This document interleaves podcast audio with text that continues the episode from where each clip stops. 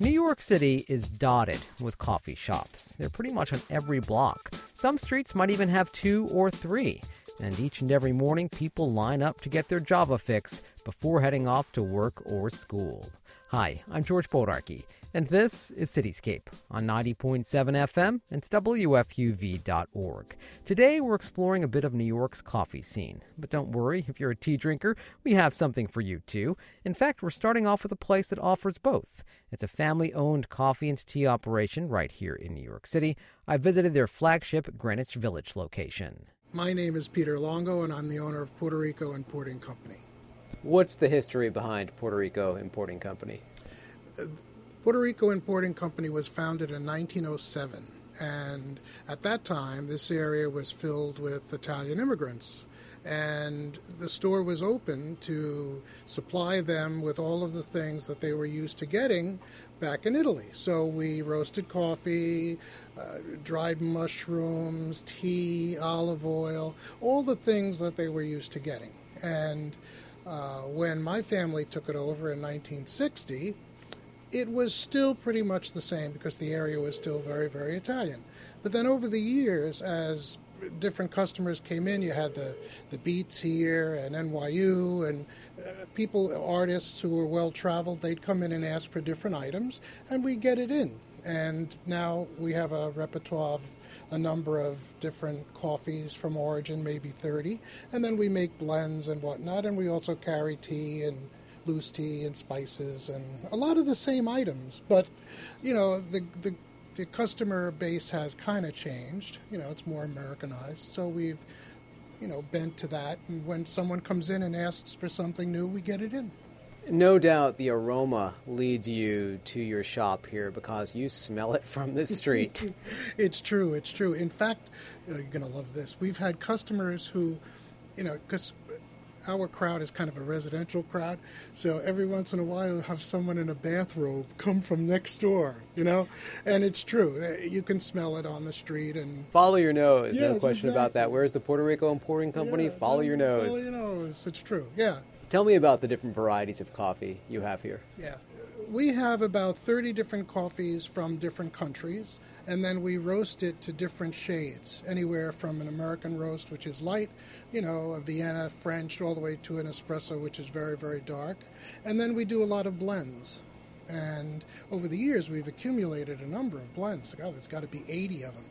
And some of them are named after restaurants or after customers or people who've worked here.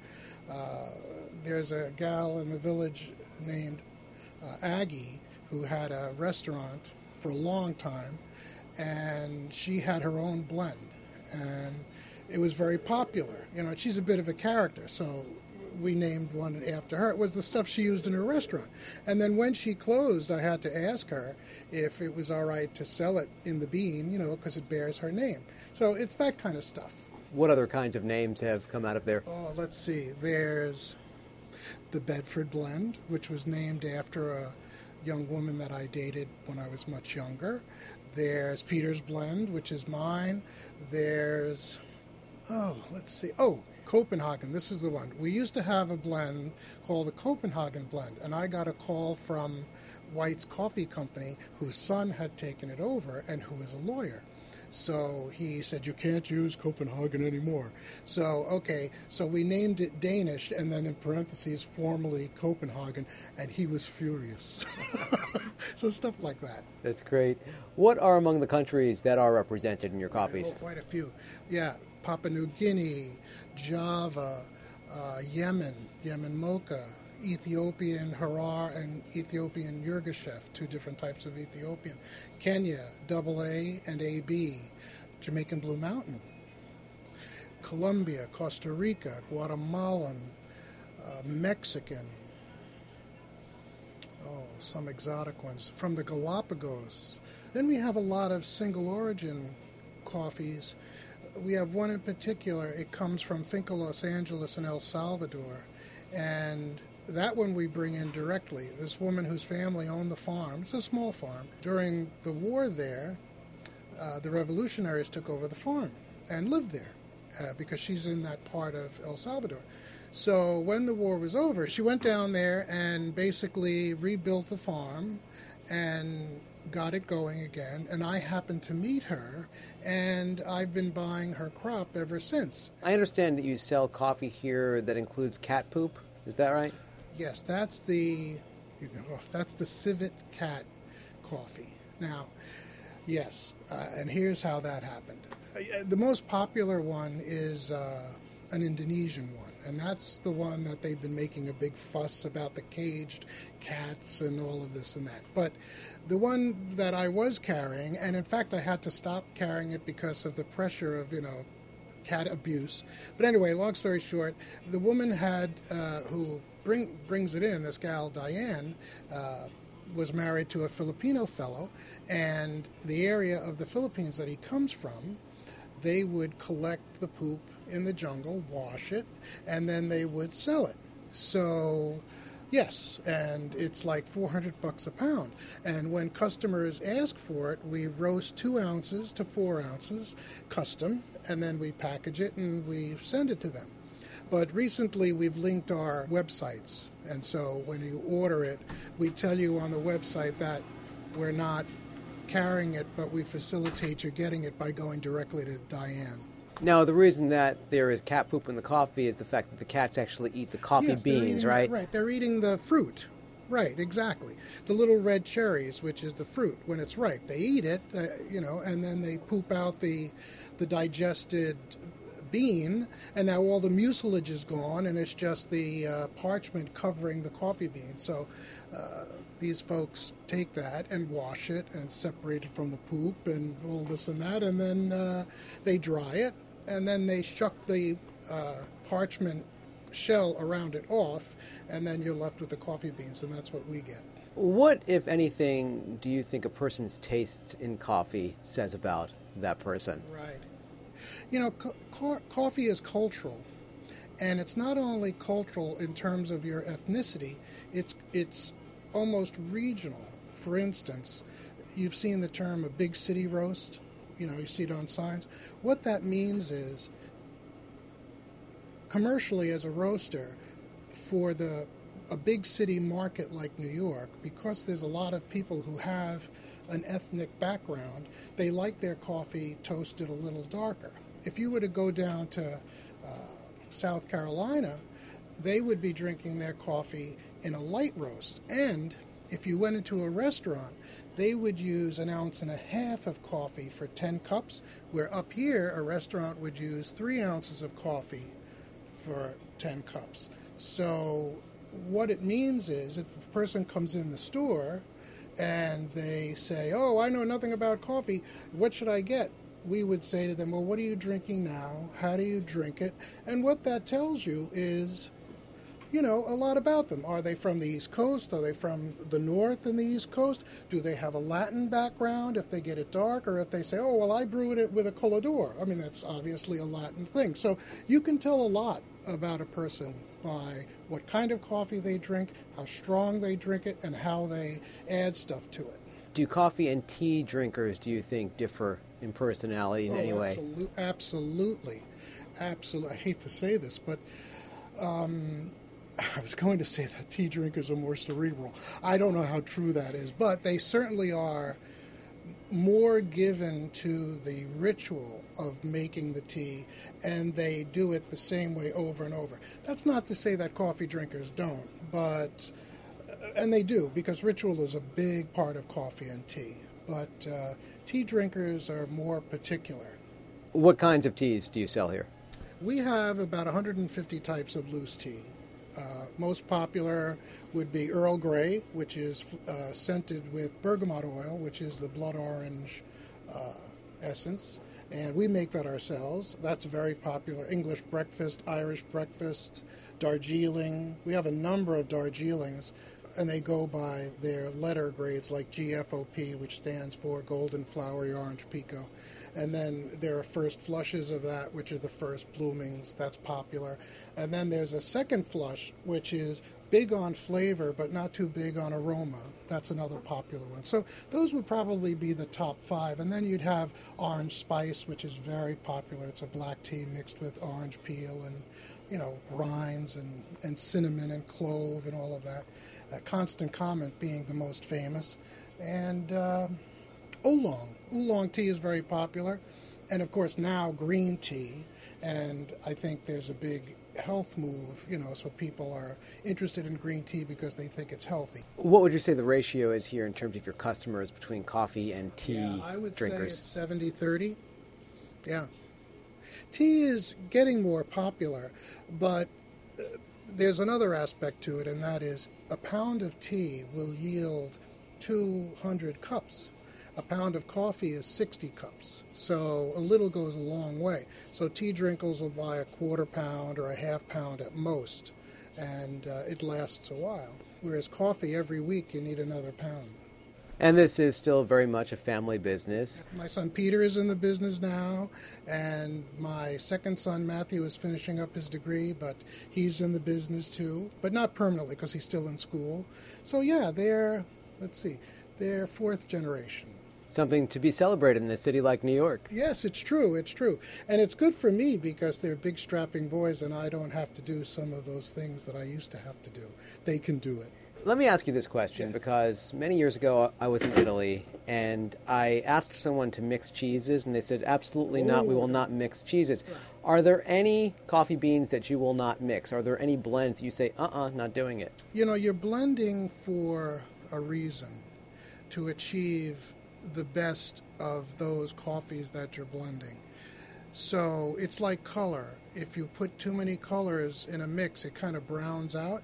So it's the same thing with coffee. I can't think of two coffees that I wouldn't mix, but I'll say this. Like some of the heavier coffees, like the Indonesian coffees, they're heavy and they're spicy.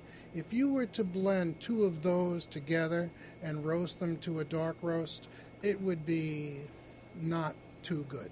So I would avoid stuff like that.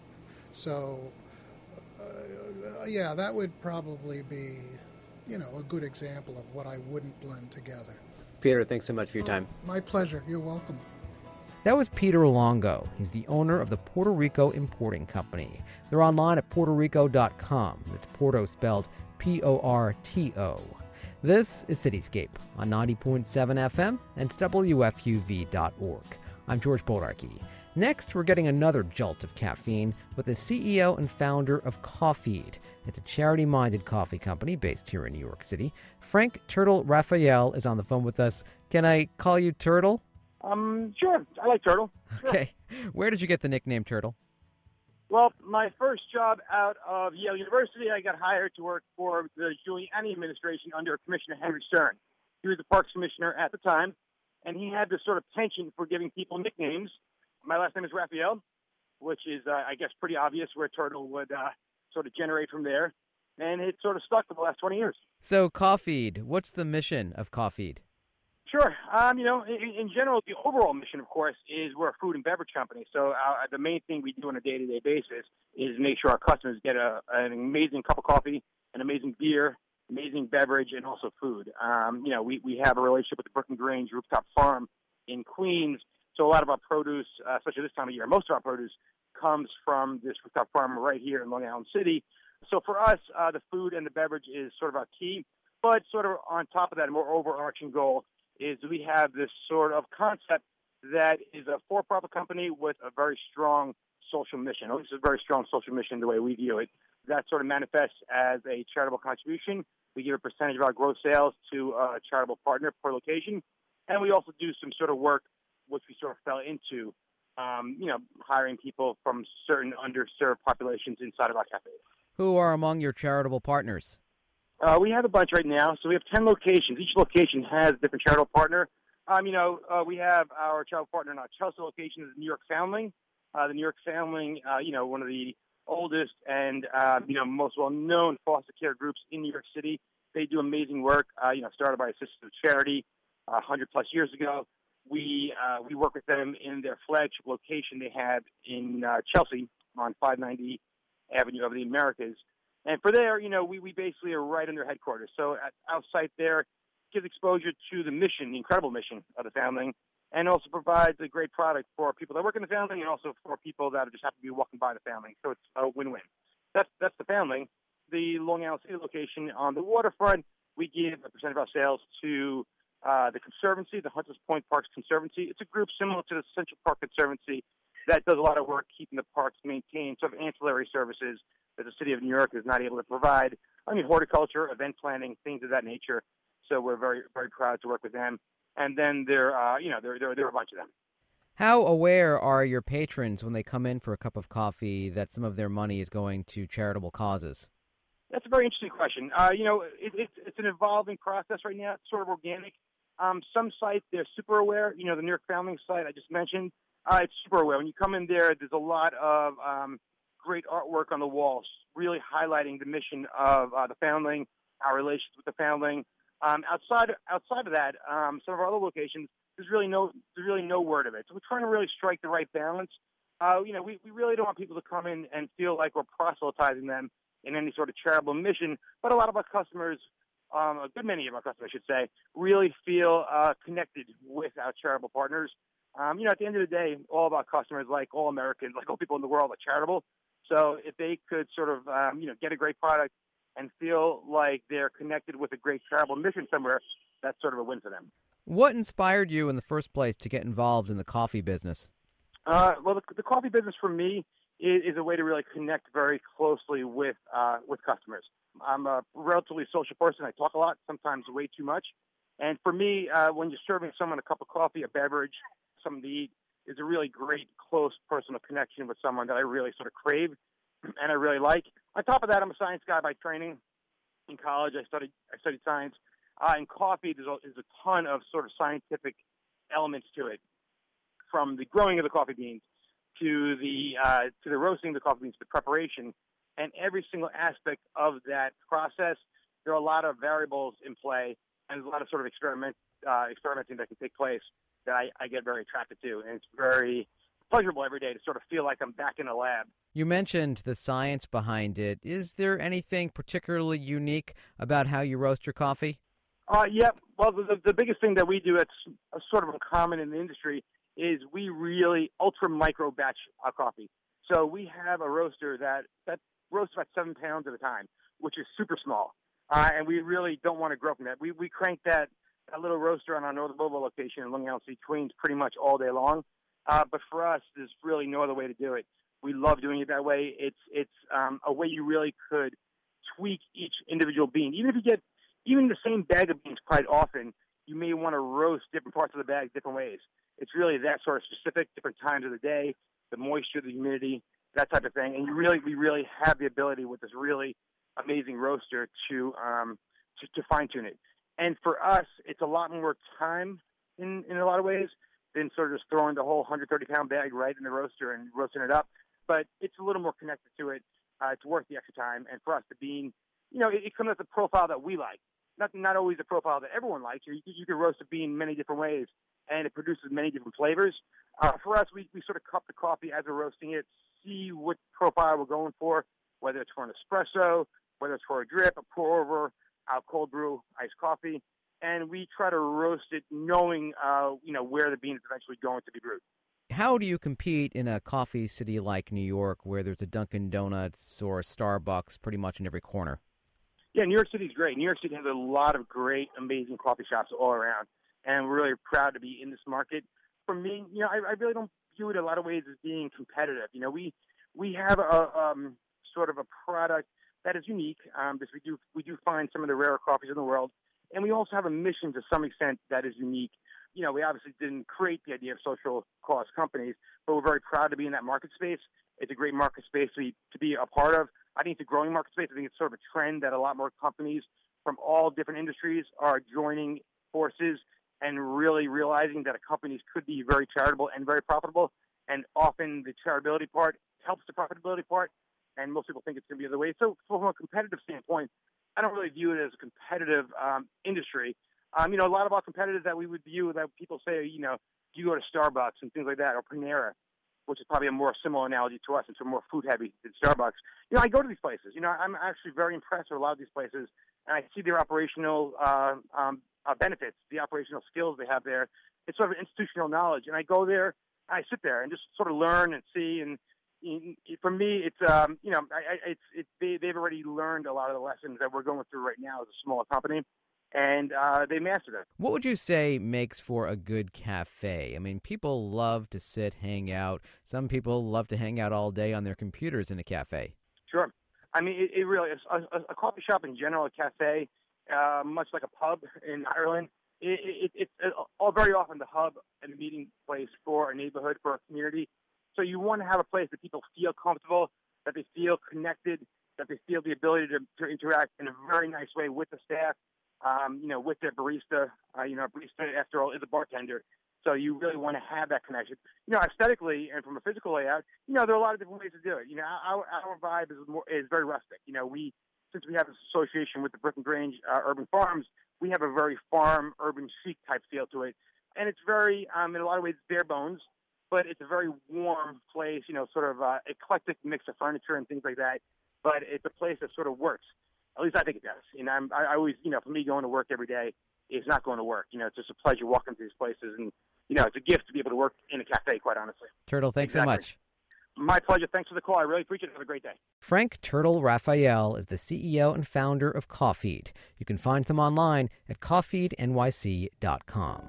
Finally, something specifically for tea drinkers. Our next guest travels around the world to learn, write, and educate people about tea. Kathy Y L. Chan is a tea specialist in New York City and beyond. She's on the phone with me this morning. Kathy, thank you so much for taking the time to talk with me. Thanks for having me here today. How have you made tea into a livelihood? Just lots of luck and a good deal of hard work and good timing as well. So what exactly do you do as a tea specialist? I work with um, both individuals, um, companies, and brands on sourcing tea, developing like new concepts, flavors, and menus. And then when I work with individuals on helping them source um, and build tea collections. And I educate a lot, too, in terms of like teaching classes like Tea one oh one, you know, for recreational and more for professional business development and people who travel abroad and want to understand other tea cultures and etiquettes before going there. What is trending right now when it comes to tea? Um, as you can probably guess, matcha. Matcha is the hot tea of the moment. And though it's been around forever, it's really taken off in the last year. Um, in New York alone, we have, I believe it's three or four stores that focus exclusively on matcha. Yeah, what exactly is matcha? Matcha is a Japanese green tea. So like regular tea is a brew, like you brew the tea in hot water and then you remove the tea leaves and you drink the hot water, right? But matcha is actually a suspension because the tea leaves are ground up into a fine powder and then mixed with water. So with matcha, you drink the entire tea leaf as opposed to just steeping it and then removing the leaf. So it's, you know, hot for a bunch of reasons. Um, it's also very uh, photogenic and you know, healthier. People consider it to be healthier than regular tea. How much different does it taste than green tea? The flavor is a lot more powerful because you're consuming the whole leaf. It's, it brings out like lots of umami flavor, um, very grassy and vegetal, you know, and depending on what region your matcha comes from, it can be like sweeter or a little more astringent, but it's a very intense, very intense frothy green tea. You mentioned that you teach Tea one oh one. What's involved in those classes specifically? People who just want to learn the basics of tea, you know, people don't understand that all tea in the world comes from the same plant. So whether you're drinking white tea, green tea, black tea, they all come from the exact same plant. And the only thing that makes a difference is the processing, like how it's dried, oxidized, withered, or steamed, and Tea is tea is amazing. Tea is just like wine. I know people always tend to compare tea with coffee, but it's a lot more similar to wine in how you approach it, taste it, and understand it. How so? Explain a little bit more about that. Just mainly the terroir, tasting notes, the way you describe the flavors you get in tea is more akin to wine, and the way it evolves a lot over time. Some teas are aged. I don't know. Have you heard of Pu'er tea before? No. Pu'er, um, it's a very famous type of tea. It's one of the main categories. And all Pu'er is produced in Yunnan in the south of China. And, you know, Pu'ers, they're the only type of teas that can be aged, and their value increases as they're aged. So, you know, like wine, whereas, you know, you don't really age coffee. Where in New York City will you find the best tea? Um, for Japanese teas, I love Ippodo um, over in Midtown. They're inside a townhouse on the ground floor of, upstairs is a Japanese restaurant called Kajitsu, and then Ippodo is downstairs. And they're one of the oldest tea companies from Japan. They're based in Kyoto. And they do amazing, you know, matcha, sencha, gyokuro, all the classic Japanese teas. I was in London recently, and of course, afternoon tea is a big thing there. Is that a big thing in New York at all? It is, and it's getting bigger. So afternoon tea etiquette is also a fun thing that I teach. Um, there's so many little details to, you know, having tea correctly, from, you know, how you slice your scone to do you put the cream on first or the jam on first, and of course, you know, how to eat your cucumber sandwich so that the cucumber doesn't slip out. There are a lot of details that go that are involved in afternoon tea. Where do you suggest people go in New York City for afternoon tea? Uh, let's see. My three favorites would be Peninsula Hotel, the Mandarin Oriental, and Saint Regis. Yeah, most of the afternoon tea spots are tied to hotels here. Where in the world will you find the best tea? I know you travel a lot. Where do you like to have tea most? In Asia, sort of, and especially in like China and Hong Kong and Taiwan, sort of like where most of the world's tea is grown. And Chengdu, specifically in China, has an enormous number of tea houses. So the way, you know how in the U S we'd go out for dinner and afterwards people would be like, do you want to go to the bar and grab a drink or a nightcap or something? Uh-huh. So instead, in Chengdu, instead of doing that, people would invite you to a tea house. And lots of tea houses have like memberships where the members like store their teas within the tea house. And it's just a completely different way of seeing and understanding tea that we don't get in the U S, but hopefully one day. Kathy, how did you get into tea in the first place? Um, well, first of all, I was a travel writer, so I was always sent to um, Asia and Europe to cover you know, really fun stories. And every time I traveled, I would extend my return for a week and go seek out, you know, tea houses. And then it turned from tea houses to tea shops to tea farms and then tea farmers. And I would always bring back tea for friends. And then, you know, they'd be like, bring me back some of this or bring me back some of that. And then after a while, which I, I loved doing it, it got really expensive. So I was like, hey, you guys got to you gotta pay me for this tea. Um, and in the meantime, I started writing more about tea. And then slowly it turned into a business. I was bringing back p- tea for people, for businesses, um, you know, connecting them with, like, where to get tea in Asia and, you know, how to market, how to sell. And then a few years later, it became a full-time job. We have tea and we have dessert, but you recently wrote about the marrying of those two things. Yes. Tea and dessert, it's it's a classic combination. Tea pairs well with so many things. Tea and dessert is just one. Tea and cigars is another one. Um, tea, tea just makes everything better. And you also found that there are actually chefs out there that are putting tea in dessert, right? An infusion of the two things. Yeah, and again, like matcha is very popular in desserts. Matcha cookies, matcha cakes, um, just because it has that very like bright green color.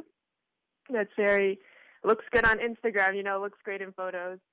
And um, in lots of cocktails too. Lapsang Sochang, this very smoky tea, does well in bourbon and people, I use it to smoke salmon at home. Let me ask you, Kathy, the big question, hot or cold? I prefer hot, regardless of what the weather is inside or outside. Iced teas are also really nice, especially if you cold brew it. So, you know, you steep the tea leaves in cold water and just let it sit in the fridge overnight for a few hours. And when you cold brew a tea, you get all the sweetness without the bitterness. I guess there are health benefits to tea, right? We didn't talk much about that yet. Yep. Tea has, well, there's a specific amino acid you find in tea that you only get in certain types of mushrooms. And it's, you know how after you drink coffee, you feel really good and then you crash. Mm-hmm. So tea, you get the feel really good, but without the crash.